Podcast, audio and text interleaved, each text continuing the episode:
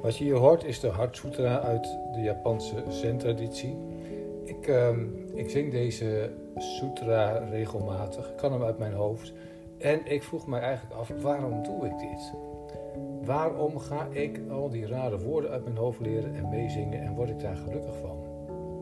Het antwoord weet ik niet precies, maar het zit hem in ieder geval iets in ehm, helemaal opgaan in het zingen van iets, het doen van iets, of dat nou zingen is van een sutra of het, het maken van, uh, van je auto of, of het um, maken van een goede maaltijd, dat maakt eigenlijk niet zoveel uit. De zin van het zingen van een sutra is dat je het helemaal doet.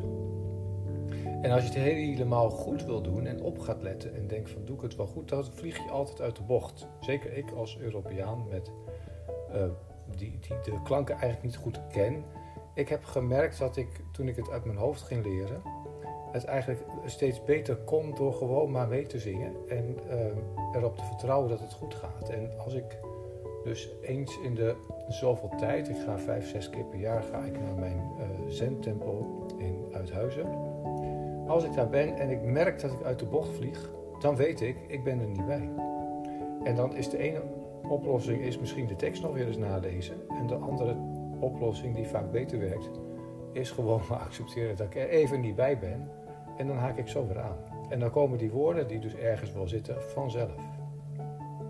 Ja, wat kun je mee dagelijks leven? Um, eigenlijk best wel veel. Gewoon steeds merken, ben ik erbij of niet? En um, wat moet ik dan doen? Dat wou ik jullie laten weten.